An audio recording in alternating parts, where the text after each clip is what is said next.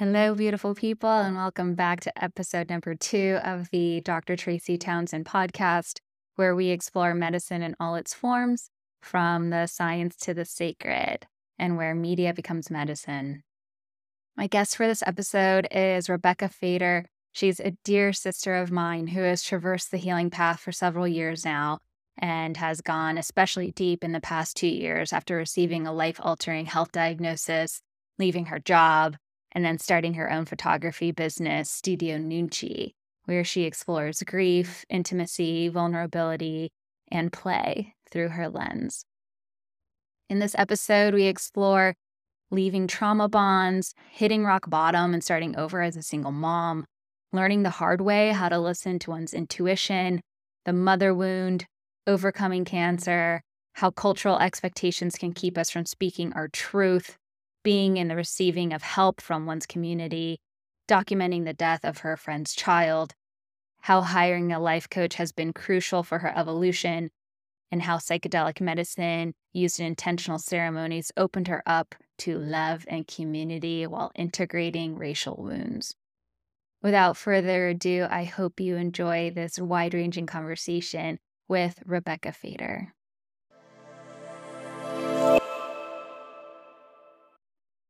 All right, Rebecca Feder, welcome to the podcast. Thanks for having me. I'm so excited to have you here.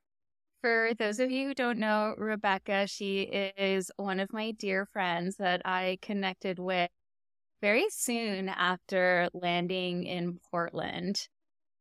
And uh, we were connected through a dear mutual friend of ours. And she said, I have this other half Korean friend was looking to make other Hapa friends. I feel like you two would get along. Why don't you meet up? And she's a mom. And yeah, we, the first time we met up, we met at the park with our kids, with a few other Hapa mom friends and their kids. So, uh, and it felt like really from the first time we met, we just had an instant connection. Mm-hmm um, just kindred spirits. And wow, even though our friendship is young in it, you know, in chronological time, it just feels like you and I both have been just exploring the depths of sort of our healing processes and you've been through quite the you know quite the journey in the last year or two, but also kind mm-hmm. of going back through kind of, I would say, maybe you know, into your 20s and just adulthood. And then, of course, exploring childhood stuff, intergenerational things. So, um, and and it's it's starting to come full circle. It's a really beautiful thing to witness. Um, so that's what we're gonna gonna kind of dive into today. I wanted to start out with what does the healing journey mean to you and what has your healing journey looked like as it has unfolded? Mm, there's so much to say on this topic. Um, healing has just been the most central part of my life the last couple years and it all happened in 2020 after the pandemic started and i had just left a really toxic relationship and I hit rock bottom. And that the ending of that relationship and everything else that was going on in the world was the catalyst for my healing journey. And it's really what broke me down, it broke me open. And um, hitting rock bottom is what allowed me to realize there's got to be more than this. I cannot live my life like this anymore and there's got to be there's got to be more out there and that's really when I woke up and started focusing on myself and really just digging into what it means to heal, what it means to like myself, love myself, value myself. And so since the end of 2020, I had been um, intentional intentionally single and just really focusing all of my time energy efforts on getting to know who i really am and that that journey happened with the help of so many resources that I pulled together. Um, things like traditional talk therapy, energy healing, doing body work, you know, chiropractor, massage, and a ton of journaling, starting a meditation practice. All these things helped me along my healing journey, but really it's all about, it's been about just getting to know who I am on a deeper level and really knowing who that person is, like what what makes up Rebecca? Who is she? so um it's been a really beautiful and also excruciating process to move through and I'm just so thankful to be on this journey. Wow. So the timing of it feels like something that could potentially resonate with a lot of people, with it being 2020 and coinciding with the pandemic. Um, and that that being kind of, you say, almost like a wake up call to your life situation that maybe before you were able to be distracted from or not really um, paying attention to. There's a lot of other things to pay attention to in life but then when when the world sort of shut down now all of a sudden and you're with your you know your intimate family all day every day things that you're maybe able to ignore before kind of start to come to a head. And you describe this sort of phenomenon of hitting rock bottom. And i think that also i mean that resonates with me. I think it would potentially resonate with a lot of people because I was just listening to another podcast earlier earlier today about this idea of like when you wake up, this metaphor, or you know, if you're sleeping and somebody comes in and sort of whispers and you're like, time to wake up. It's very easy to ignore that. You know, maybe they might gently shake you. They're like, okay, wake up. And it's easy to ignore that. But then someone comes in with a pot and pan and starts like banging on it right in your face. That's really hard to ignore. Now all of a sudden you have to, you're forced to make a change. And so there's this concept of like a choiceless choice. Like you had mm-hmm. to, you had to make a choice, do something to change, make, make a pretty, not just a, but a, a few significant changes in your life. Um, do you want to sort of share more about what exactly? I mean, you talked about a toxic relationship. Can you share a little bit more about that and then also yeah some other ways that you made pretty substantial changes in your life yeah and the metaphor you just described is exactly spot on for how i felt when i woke up. It was like the universe was like shaking me like crazy like hello time to wake up. And i realized looking back now that i did have those whispers of um you know, they were all opportunities to make a different choice and make a change for myself, but I didn't listen. And that was my intuition telling me this doesn't feel right. That you know, this isn't the right thing for you and I would just push past it. Um so yeah, very much it was a very brutal and abrupt wake up call. Um yeah, so I was in this long-term toxic relationship during COVID. And throughout that, um, I came up against a lot of challenges. And a big part of it was seeing the way that the world was unfolding and all of this stuff happening after George Floyd's murder and just feeling all the tension.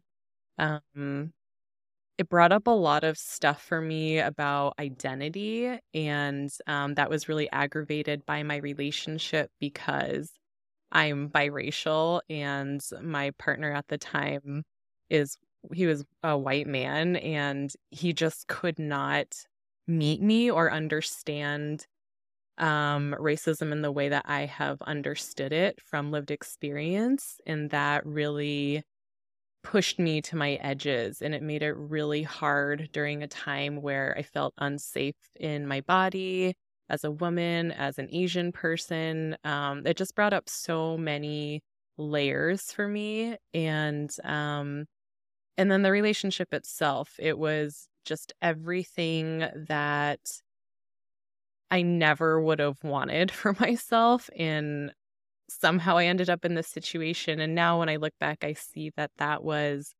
really the most radical manifestation of the relationship I had with my mom when I was growing up. It was just very abrasive and um, very challenging and difficult. There was not a lot of empathy or connection. And um, I believe that that relationship dropped into my life to show me exactly what I didn't want and exactly what wasn't working for me so that I could make that change and have a very clear idea of what I wanted in the future. And knowing what I wanted came from experiencing what I didn't want. So it was very, uh, a very potent experience for me. Yeah, I think that that is something that I didn't learn until much later in adulthood that it's almost like our nervous system will is functioning in a particular kind of state. And We tend to seek out the external environment or relationships that reflect that same state back to us that we're used to, that we're familiar with. And so, um, a lot of times, if we didn't grow up with the best um, parenting, you know, relationships or childhood environment, uh, we will unconsciously call in similar relationship dynamics in our um, in our partners. And it's not until yeah we go through this waking up process, as you you know as you say, or um, we sort of become slowly more conscious to maybe the possibility that there is another way that we recognize this and realize this and and but then recognizing it and then making the choice to break free from it there's that's a huge that's a huge leap to take how did you find the strength and the courage because you weren't just in a long-term relationship you were married for several years and you shared you shared a child together. Mm. So that that was the situation you're in. Where did you find the strength and the courage to actually leave that situation? I think it really was a culmination of everything I've experienced in the last eight years now. Um, I've been in Portland for almost eight years. In my whole time here, and also right before I left Denver, where I grew up, um, really has been this huge transition in my life. A lot of really crucial things happened, a lot of challenging things happened. And it really was kicked off before I made the move out here when one of my best friends, her son died. And we had, you know, we went through our pregnancies together, gave birth two weeks apart.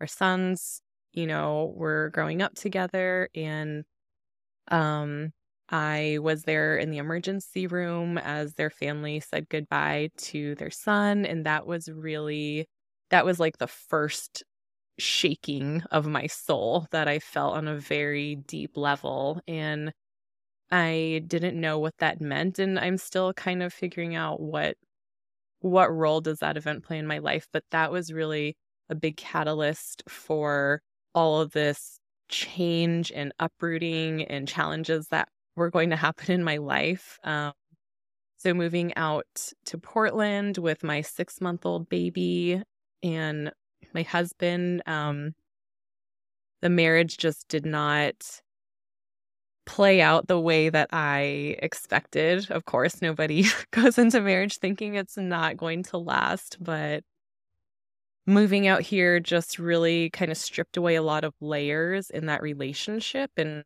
also becoming parents really helped me to realize a lot of things about our dynamic and um, that it just wasn't right and that was one of the hardest decisions i've ever made in my life was to leave my marriage um, and i think having the courage to do that. It took me a year to build up the courage to make that decision. And when I did, it was like, I can do this. I can do hard things. Um, And life was really hard after that. I mean, I had gone from owning my own home and having a whole life and community in Denver and a family to having nothing, it felt like, becoming a single mom, starting a new job in a new industry, going to, um, from having my own home to living in a friend's spare bedroom and just starting completely from scratch. And so that was really like the foundation of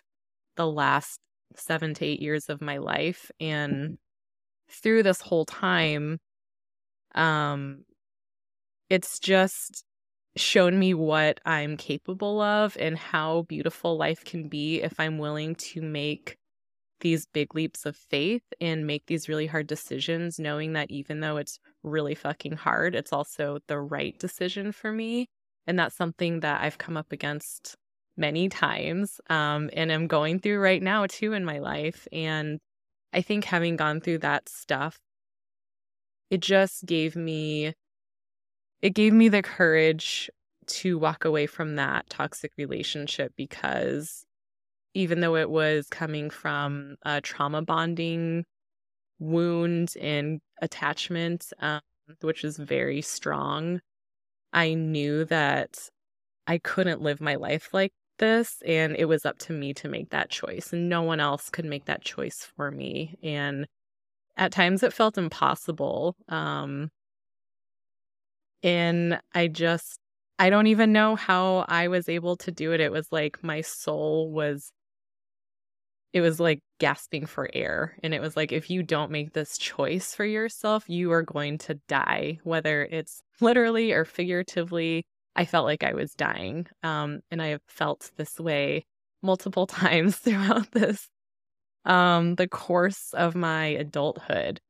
And um, yeah, it's like that process of dying and able to be reborn and to be an, a new version of myself, which is a huge theme for me in the last few months that I've been going through another rebirth. And I'm just realizing like it's the process that never ends and it's just the natural order of life.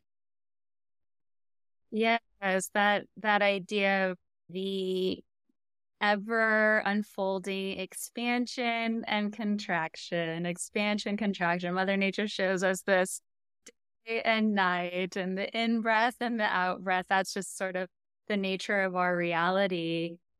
And uh, sometimes it's being in resistance to that that pattern, that cycle that creates even more suffering um, than what we would otherwise be experiencing. And it sounds to me like that was maybe one of the first times you really exercised, you know, trusting your intuition, your inner knowing, your discernment about what was right for you, despite what society or maybe your family or your community might um, have been telling you at the time.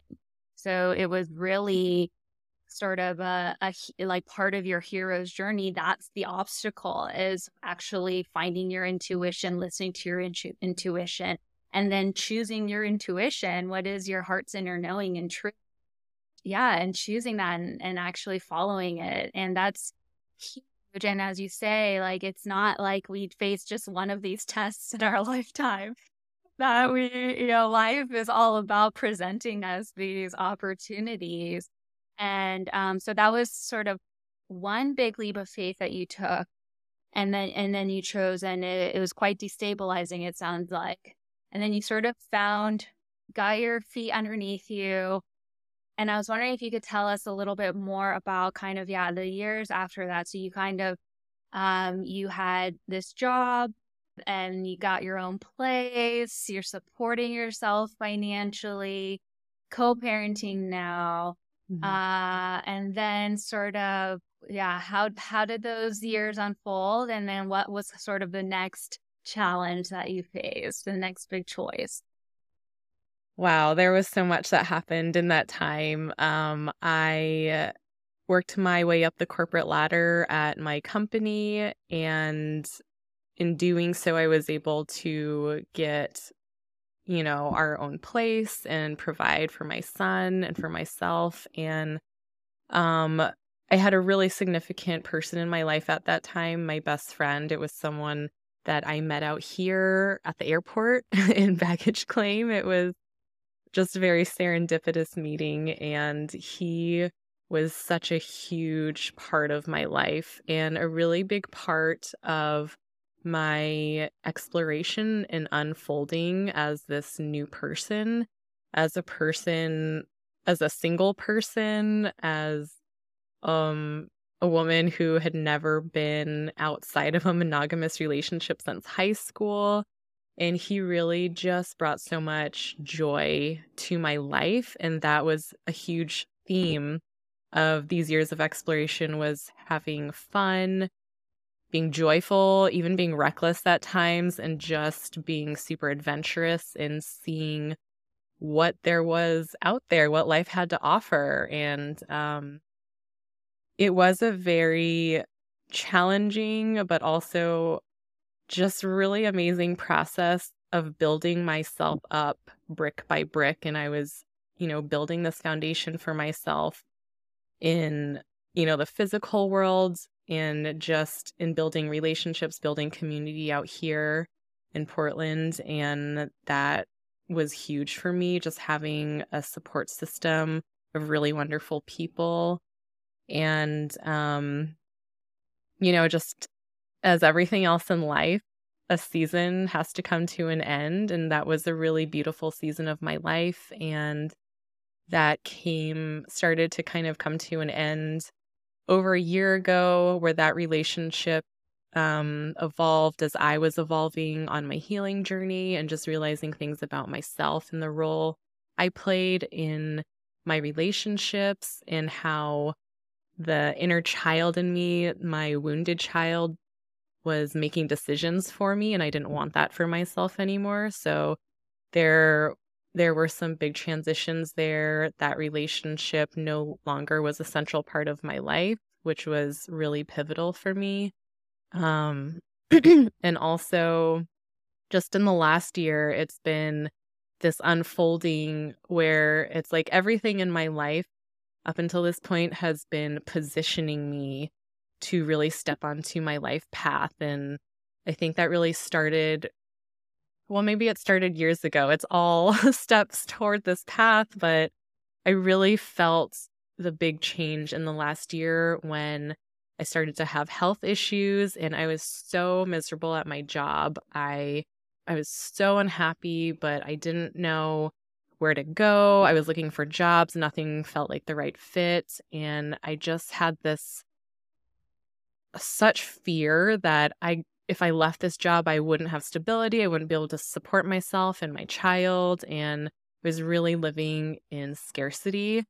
And as I moved through this health journey last year and, you know, had so many doctor's appointments and mystery symptoms and it was just like tumbling down this rabbit hole and it was a really scary time for me because I've never had health issues. I don't even have allergies. Like I've always been a very healthy person. And so suddenly to have all these physical symptoms and barely being able to function um it was really hard and it was really scary and got to the point after eight months of waiting for answers and going through all these tests and doctor visits where I was told it's probably cancer, um, it's probably thyroid cancer, but we can't know for sure until we operate and remove your thyroid. Um, and that scared the shit out of me. I've never had surgery. It's something I've always been really afraid of. And it was a huge decision to go through with this surgery not knowing if it was necessary and knowing that I could go through with this major thing and it could come back as, oh no, it's not it's not cancer, but there was no way to know. So I made the decision to have surgery. As you know, you were actually a really big part in helping me accept this decision that I made for myself and really helping me feel at ease with this decision and um and I'm glad I did it because it turns out I did have cancer and that was a huge shock for me too and I really believe that my unhappiness in my job and in my life really manifested in my body, but specifically in my throat because a big theme for me throughout my life has been not speaking my truth, not advocating for myself, um, swallowing my words, always trying to blend in and not make a scene. And a lot of this has to do with my childhood conditioning, with cultural expectations, expectations as a woman. I just really felt all of this weight on me, and I could feel that it manifested in me. It got stuck in my throat and had to be surgically removed. And that was another big wake up call for me and made me realize I can't live my life like this anymore. I can't I can't not live in my truth. I can't not speak my truth. And so I made the decision to leave my corporate job, which was terrifying. And that's another decision that I grappled with for months um, because I had so much fear around how I was going to support myself. How would we survive? You know, I have all of these expenses. I have a child. How how can I make this work? And I finally made the decision to leave and I have just I have never questioned that decision. I am so thrilled and proud of myself for advocating for myself in that moment even even though I didn't know where the path would take me but just knowing it was the right decision at that time. And I'm realizing that that's how intuition works. It doesn't tell you you know do this and then all these things are going to happen. It's not giving you this roadmap. It's literally just one step at a time. It's whispers from the universe telling you you need to go this way or you need to do this thing. And if you listen, you'll be rewarded with another whisper that continues on the path that's meant for you. And so I've been learning this the really hard way through my physical health and through my career. And I'm really thankful for all of those things that happened because now I'm doing what I've always wanted to do, which is photography. I've loved photography since high school, and that really gave me the courage and opportunity to jump into my photography business full time and truly invest in myself, bet on myself, and give myself the chance I know that I deserve, but I never given myself up until that point. And it took me, you know, having a brush with death or just really questioning my mortality and wondering, am I not going to be here much longer? And if that's the case, is this how I want to live my life? Is this the legacy I want to leave behind working on a job that I hate that isn't the right fit for me, where I'm not helping people in the way that I want to? Um, and that was really valuable information for me to have so I'm really glad that it unfolded the way that it did.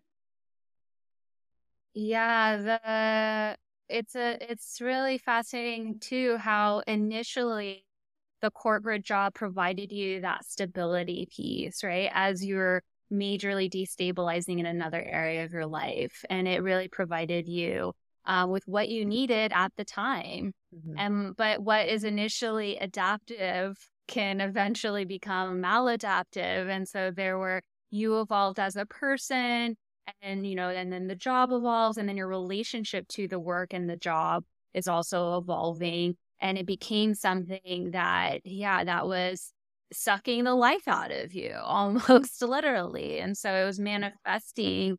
Um, it's so I believe this so wholeheartedly that, you know, that dis-ease in in your life will, will manifest as a physical symptom and so and to look at it as just mm. a physical symptom of physical you know oh i have this um this tumor or these tumors in my thyroid and what could that be from and it, it's it's so multidimensional multi-layered um how the physical uh intersects with the emotional and the mental and psychospiritual it's been really beautiful to sort of to witness and hold space for you as you as you moved through all of that um so bravely um, and with such grace, and also just the way that you were able to really call on your community to support you during that time.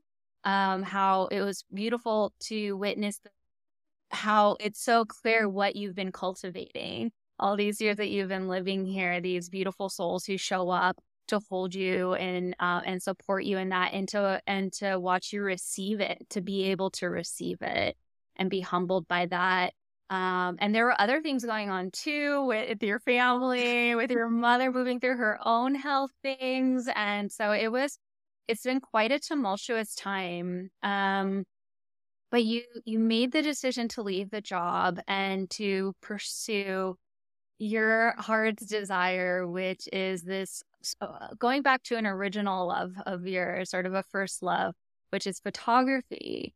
Uh, and like you say, the your intuition doesn't show you the next 20 steps. It only shows you the next one step. And and you'll always be fighting between your head and your heart every step of the way in life. Uh, but each time you choose to follow your heart, it, has shown you so far that it doesn't fail you. So you so you've gone back to this love of photography. Can you sort of tell us more about when when your photography journey be, first began and how it is unfolding now.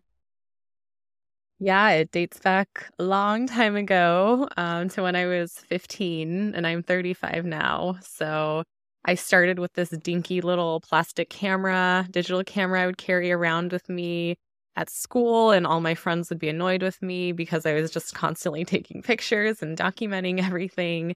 And then I really fell in love with it in my high school photography class, where I learned how to develop my own film and work in the darkroom. And that really, that really activated this love within me. And um, I ended up going to college for photojournalism and criminal justice. And that was my background. And I had this this fantasy that I was going to travel the world and I was going to you know, document all these injustices happening around the globe and show people back home what was happening so that we could affect change together. And that was that was the vision I had for myself going through college and the time that I was in school, technology was really evolving rapidly. And by the time I graduated, that wasn't really a thing as much as it was in the past because everyone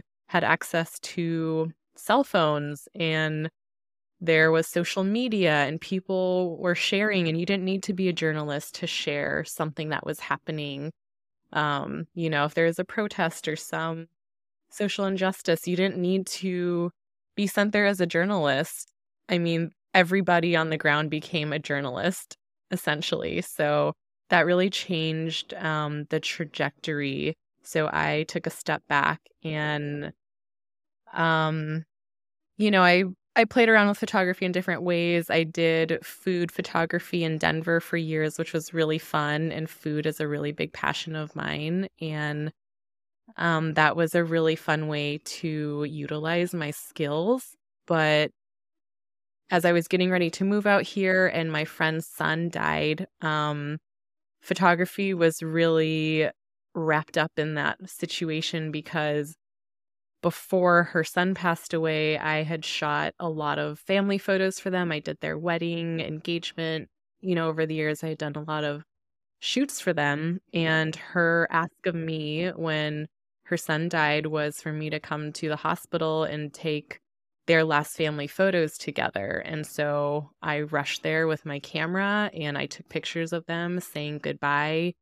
You know, he had already passed away, but they were holding him and I witnessed that and I documented that for them. And even to this day, my friend tells me that, you know, those photos mean everything to her. And, um, I'm so glad that I was able to do that for them and document that moment, even though it was horrendous and burned into my memory forever. It was such an honor to be a part of their process and their experience. But after that, I just could not bring myself to touch my camera. So it sat in my closet for three years after collecting dust. And I really felt like that's the end.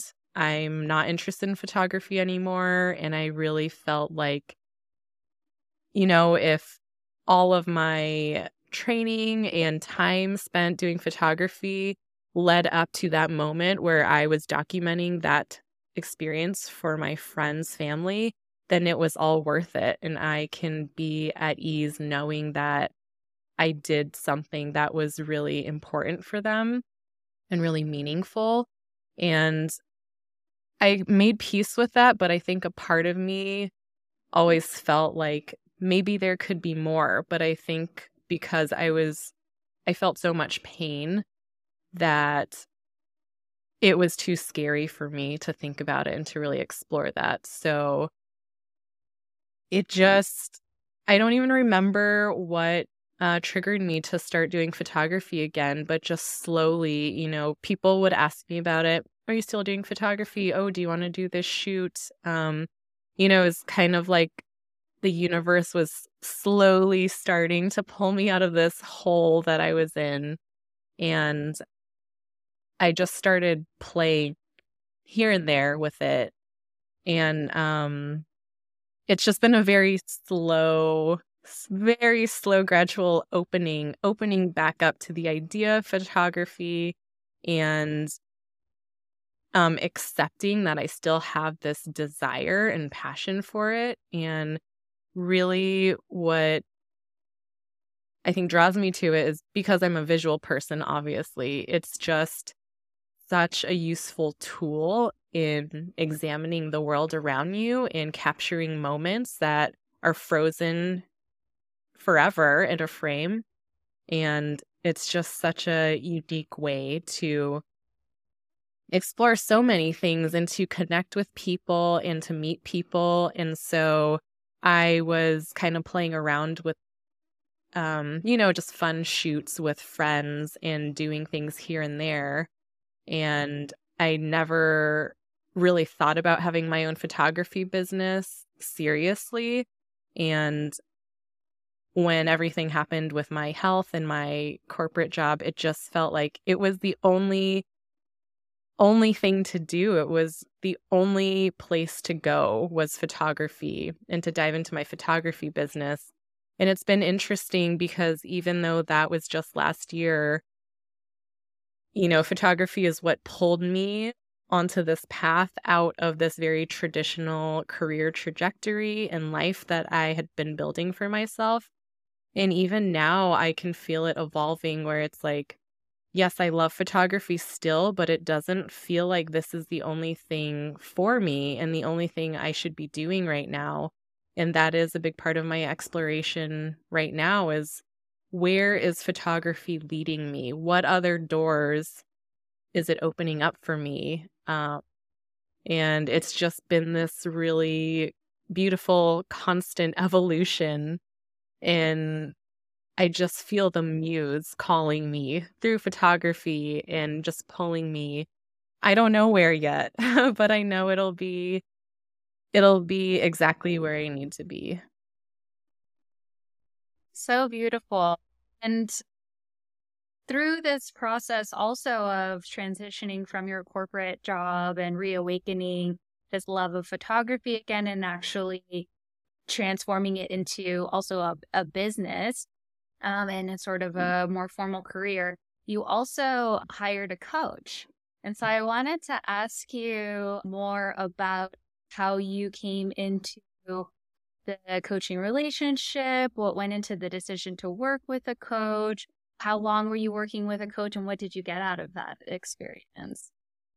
Yeah, I'm glad you brought that up because my life coach has been really crucial in my evolution.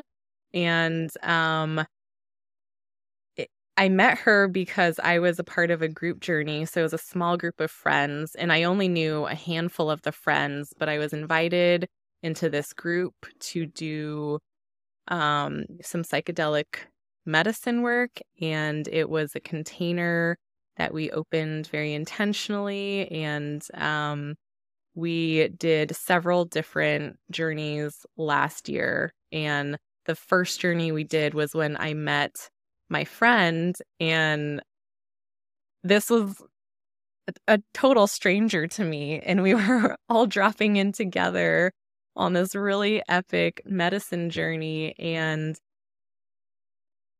I was so drawn to her because during that journey, she really we were all expressing our true selves and just being like super silly and goofy. And I, you know, I had expressed some really vulnerable things about myself. And she was just so tender and kind to me and caressing me, playing with my hair, singing to me. And then I saw her, her like wild woman, feminine divine energy come out. And that was the first time I've truly witnessed and experienced the energy of the goddess. And she just embodied this powerful, powerful energy where she was just so comfortable in her skin in all the ways and just loving herself. And it was like she was pure light, pure love, pure power. And I was so taken by this energy and just so blown away by by how she was embodying this energy and I just fell in love and I was like I need this energy in my life and after that first journey um you know I was reflecting this back to her and just told her how much I admired admired her and just was so touched by her love and her energy. And she said, Oh, by the way, did you know I'm a women's coach? I work with women creatives to help them align with their soul purpose. And I'm like, Wow, that's perfect and exactly what I need. And um, making that decision to work with her, I knew that I wanted to work with her, but the financial investment was huge for me. And I'd never made that kind of investment in myself before. And that was a really big leap of faith. And it was scary for me because on paper it didn't make sense. But in my heart, I knew that this was the person I needed who was going to guide me on this next leg of my journey. So I made the choice to do coaching with her, and it's a nine month program. And I'm actually in my in the home stretch, I have five sessions left. We started last summer, and she has really helped me just kind of dig in to my own well of feminine energy and really learning how sacred that is and just exploring all the things that go with that. And a big part of that is doing inner child work and really examining this mother wound I have, this abandonment wound attached to my mom due to the relationship that we had and um, just realizing how interconnected it all is and how in healing that I'm really able to step into my power more. And she's just taught me so much about how to move through the spiritual journey and how I want to embody my own feminine energy. So she has been just a really beautiful guiding light for me. Amazing. So, and yeah, that is also just something that it's not, it's not something I would say coaching or this idea of investing in yourself through working with a coach is a relatively new phenomenon. And I think it's easy to sort of dismiss what a coach can really unlock for you. And we know that executives of Fortune 500 companies, they all have executive coaches. Like it's not, eh, you know, it's something that is definitely, it, it yields tangible results, but mm-hmm. there can be so much resistance especially with the with the financial not just the financial aspect but i would also say with the time investment too because you're just really committing to mm-hmm. holding yourself accountable to changes that you're looking to actually make in your life. While it might not make sense on on paper initially, just what you end up your return on that investment is comes back to you tenfold really in the mm. way that it changes how you how you move through life and what gets reflected back to you. I've I've had my own very transformational experiences working with coaches and yeah, I can't can't recommend them enough when you and the important thing is to find someone that you just deeply resonate with and who reflects back to you exactly mm-hmm. what you know where you're looking to step up and level up in your life. And you mentioned in that story too just this idea of working with psychedelics as medicines in intentional ceremonial format can you tell us a little bit more about your your journey with working with psychedelics as medicine?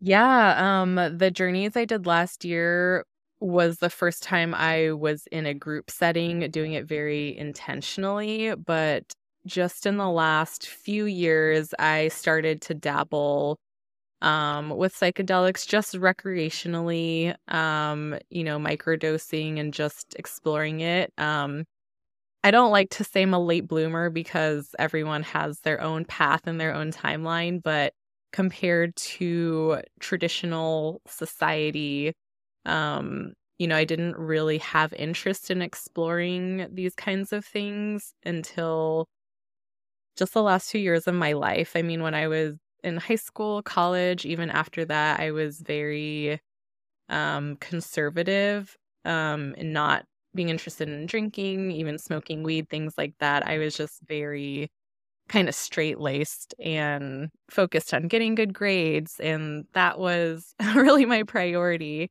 And so, as I have played with psychedelics, every single time I did it, it was such an amazing, eye opening, heart opening experience. And I had so many epiphanies and I was only doing it like once or twice a year. And so to me, it was like this very special occasion that I treated with reverence. And it was like, okay, I'm going to do this and I'm going to have all these realizations about my life and it's going to help guide me to wherever I need to go next. And, um, you know, it helped me get out of a, um romantic situationship years ago that I didn't even want to be in but just didn't have the courage to leave. And um it helped me realize that I needed to leave my job. And this was even before I found out I had cancer. Um but it was just it played a big part in helping me realize and accept it. And uh, something that I've always appreciated about psychedelics is that for me, it feels like it pulls the veil off of my eyes so I can see things from a higher perspective. And I just have so much clarity and it removes all the fear. And it just shows me this is the truth. There's no fear or pain attached to it. It's the truth and it's all love. And it's just been so transformational for me every time. And so when I was approached with this opportunity to be a part of a group journey, I was really excited because I had never done it in this container where, you know, everyone had the intention of self exploration and healing and community. And that was such powerful medicine for me in my life. And especially as I was going through this health journey, um, that group of people really became my family. They were my soul family, and they provided me with such a strong foundation to get through one of the hardest times of my life. And um, it's just been such an incredible experience to have. And it's changed my life. And I feel like you know, if everybody had the opportunity to be a part of something like that, it would be really transformational for them, not just in the sense of getting to know themselves and exploring the depths of their own being, but also feeling held in community is so important. And I really found that out last year how important it is, how powerful it is, and how you know, when we have community, we all we all play a part in contributing. We all have the time where we need to be held in receive and then the time where we can give and hold others and that has really changed my perspective on how I live my life. And it really taught me the importance of receiving, which you mentioned before, witnessing me receiving. That was a really painful lesson for me and really challenging because I have always wanted to give, but have never opened myself up to receive because it just didn't felt right. I didn't feel deserving or worthy of it. And having that community helped ease me into accepting, receiving, and just feeling held. And it, it's been a really beautiful experience. The magic that happens in a group setting is really hard to convey with words. I feel like it's something that feels very primal to me. That reciprocity you describe, where you know each and every member of the group is con- contributing and co-creating in this in this energetic way. And then that also allows you to just there's a way to just drop into this just really deep connection when your ego defenses are totally offline and allows for a deepening of connection and, and relationship friendship that extends well past that ceremony, that group setting, and then you can call on those people and feel safe to receive because you mm. feel like they are giving from a place of that undistorted love. It's not this the way that we maybe come into relationships in other areas of our life where it can sometimes feel transactional or like there are strings attached or you just don't feel comfortable enough to actually be vulnerable enough to to receive. And I also think that that there's echoes of the mother wound in that dynamic as well, the inability to receive, to be mm. in this sort of this uh, you know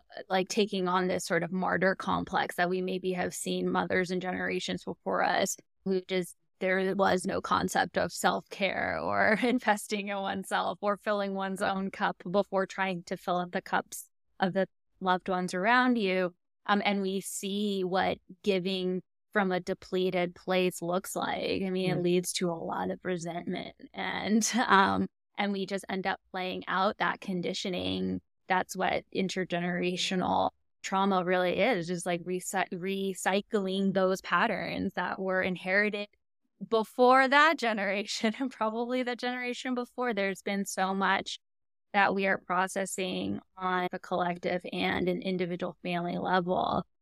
But we're doing it. We're we're doing, we're inventing these new ways. Definitely, psychedelics have helped me in that capacity too. And so now, moving through this, also, I wanted to touch back on that this idea around identity and cultural or racial identity your identity as a biracial woman, as an Asian woman, but also Caucasian, like how an American, all of these different identities. Where are you these days in terms of your identity? Ooh, that's a loaded question. I feel like right now, my current state is feeling pretty comfortable in my skin, in my identity. And I think part of that comfort comes from being detached too from my identity and looking at it as more of a fluid state rather than something that's static. And um, yes, I have these, you know, cultural and physical traits that obviously tie me to an identity. And really, the biggest theme for me throughout my life as a biracial person um, growing up in America. I mean, my dad is a Polish Hungarian Jew, my mom is Korean. My mom came here from Korea and left her entire family behind, and both of my dad's parents were immigrants and you know a ton of generational trauma on both sides i had family that were in concentration camps during the holocaust uh, obviously my jewish family and then you know, there was the Korean War and poverty and just so much trauma um, on that side of the family. And so I've never realized until now how how much that plays a part in my own conditioning and my makeup. Um, you know, my spiritual, emotional, my genetic makeup. Um, but my whole life, I have just always been, I've always identified as an outcast. Uh, I've always been the outsider. I never fit in anywhere I was. Uh, growing up in Denver, my neighborhood and my schools were all largely Hispanic. And so that was really the culture that I related to the most. And um, I learned after being in a biracial therapy group that that's called third culture kid. I'm a third culture kid. And so there's always been this feeling of fluidity where it's like, because I don't fully fit in anywhere, I fit in everywhere.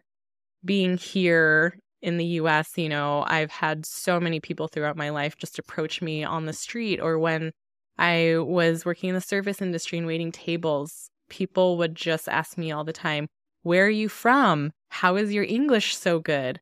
No, where are you really from? And, um, you know, always questioning me.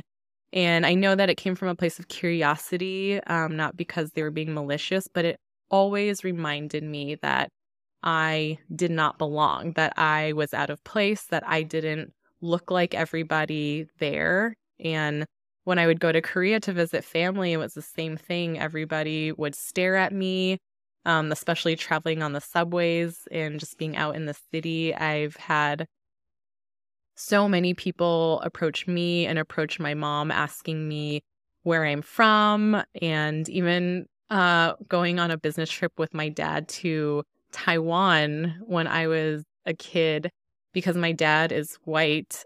Um, you know, people were coming up to me and talking to me because they assumed I was his translator. And I've just always had so many experiences with the outside world making assumptions about who I am based on my looks. And, you know, also in terms of being a woman and being an Asian woman, where there's so many fetishes around that identity um in often being targeted by men because of that and even ending up in relationships or situations with people who had this fetish or this idea of me based on how I looked that I would be I, I can't even speak to what they what they were assuming about what they would get um but it's all based on outward appearance. And so that has been a very painful journey for me to move through because I'm really learning to detach my sense of identity from how I look externally.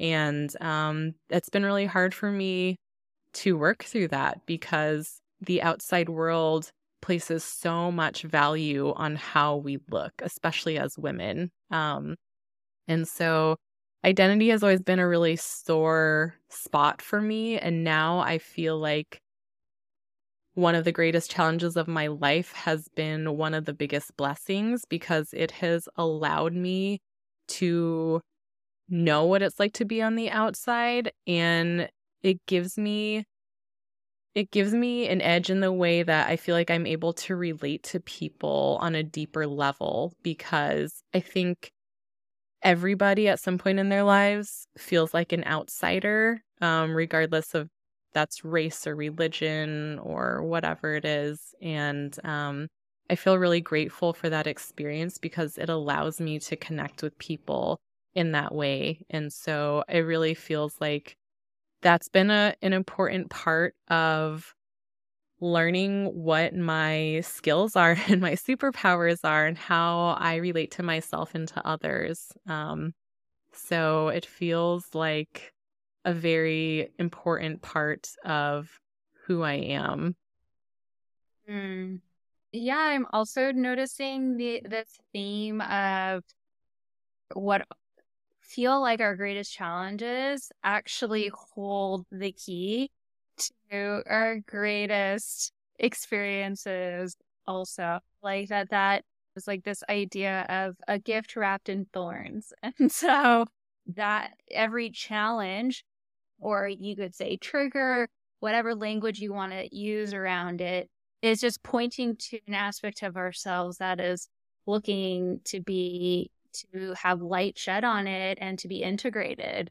And so what can be a very wounded, you know, what can come from a very wounded place, which is this idea around our racial identity and especially as children, so much of children's interactions with other children or unfortunately adults with other adults is unconscious or or subconscious, you know, or making these we can't help but to move through the world with these cognitive biases that we just make these, you know, snap judgments.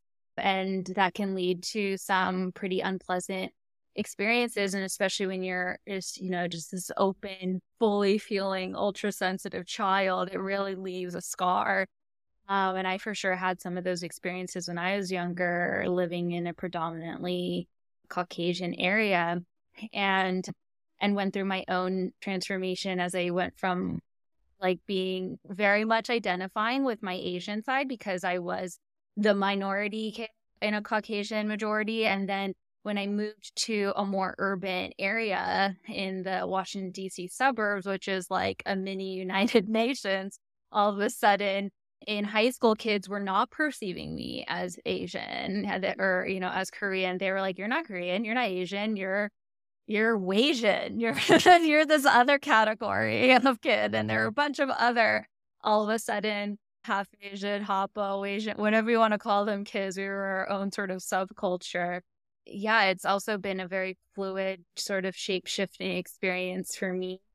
And I also feel like I I have I also went through a reclamation period of my life too where I felt like I really rejected the Asian side of myself in order to try to fit in and conform more, especially in my college years. And then went through, uh, yeah, that reclamation when I moved to Los Angeles again, and just like being, you know, having so much more Korean culture and just Korean culture in general, just having this like, I mean, just it's having its moment like right now with like, you know, pop music and cinema and Beauty, K, yeah, K beauty, all of it. It's really surreal to I talk about it with my mom all the time. It's really surreal to see the mainstreaming of Korean culture within mm-hmm. American culture and across the world. It just seems like it's such a force now. And now I have this real pride that I wasn't accessing before at all. And so it's just it's just so trippy. And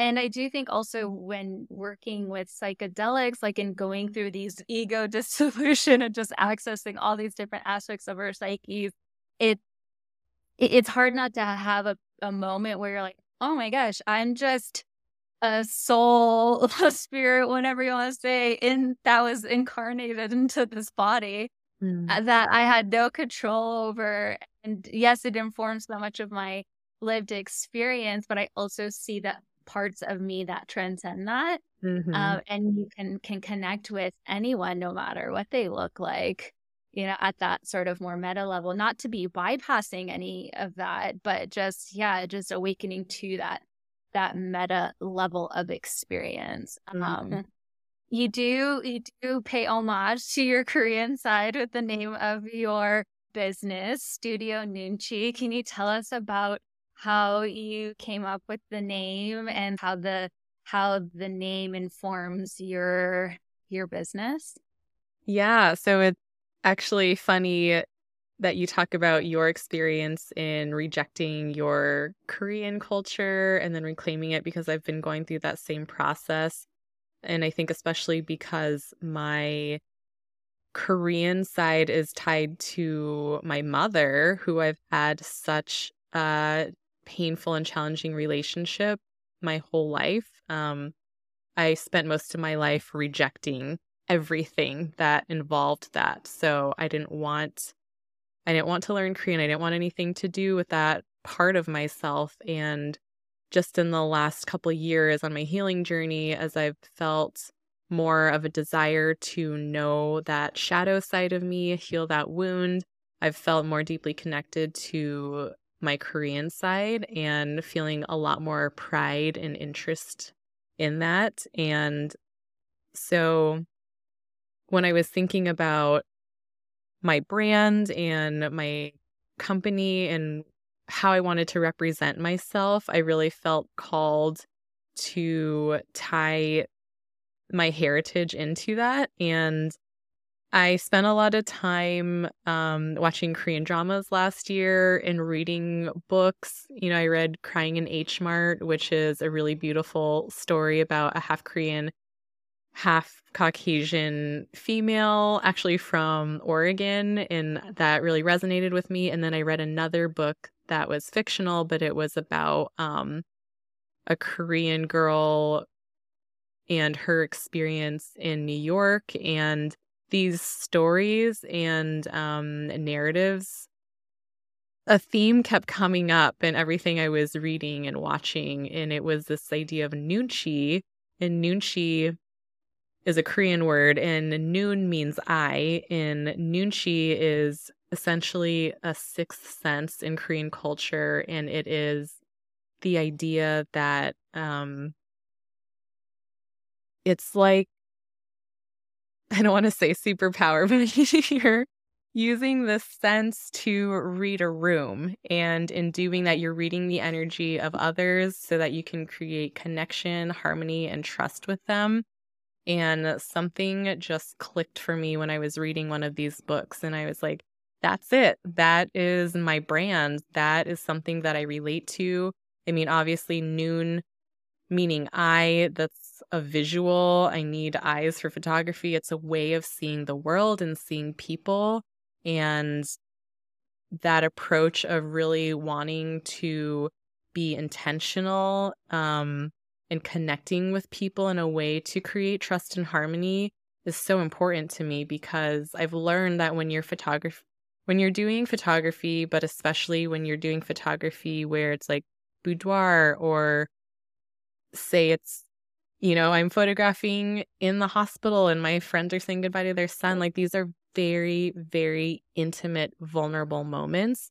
And in order to be a witness to those moments you have to make the other person or other people feel safe. Safety is huge. Trust is huge. And you need to connect with people in order to have that. And that is all very important to me in my creative process and just the way that I live my life. It's kind of, you know, this guiding light that feels very important to me. And it felt important for me to tie that into my brand.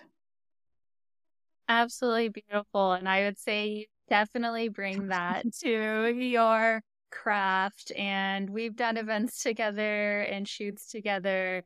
And you do create such a warm, nurturing, safe, beautiful, playful environment um, to really help people feel comfortable in front of the lens. Uh, which is saying something for me. I was I am still so uncomfortable in front of the camera.